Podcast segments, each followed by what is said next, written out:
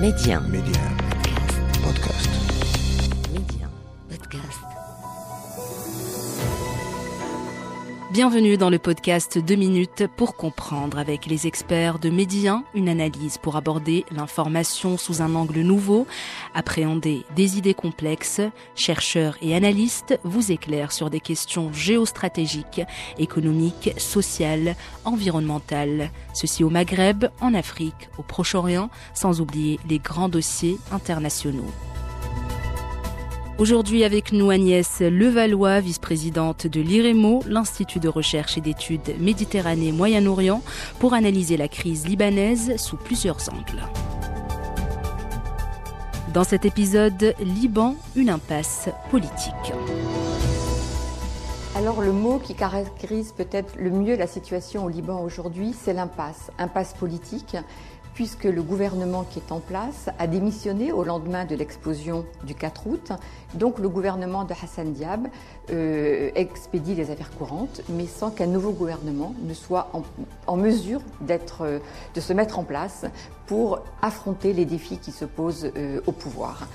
Donc nous sommes dans une situation aujourd'hui sans gouvernement. Donc les réformes qui sont attendues par la communauté internationale pour que l'aide arrive ne peuvent pas être mises en œuvre puisqu'il n'y a pas de gouvernement et on ne voit pas aujourd'hui d'où viendrait la lueur puisque nous sommes dans une période où les manifestations reprennent puisqu'il y a eu un mouvement de contestation en octobre 2019 euh, qui a fait qu'il y a eu un espoir d'un changement de système politique ou d'une évolution tout au moins de ce système politique.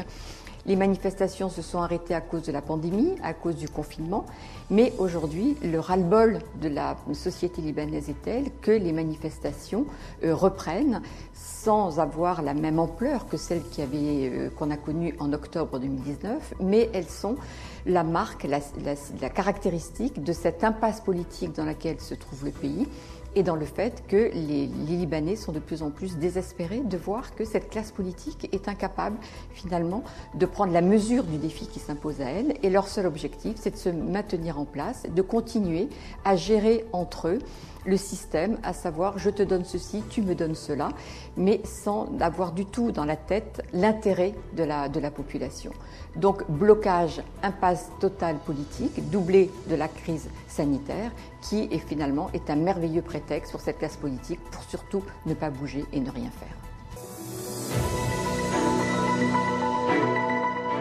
Deux minutes pour comprendre, une série disponible en format podcast. Pour l'écouter, téléchargez l'application Médien Podcast ou cherchez Deux minutes pour comprendre sur vos plateformes podcast habituelles.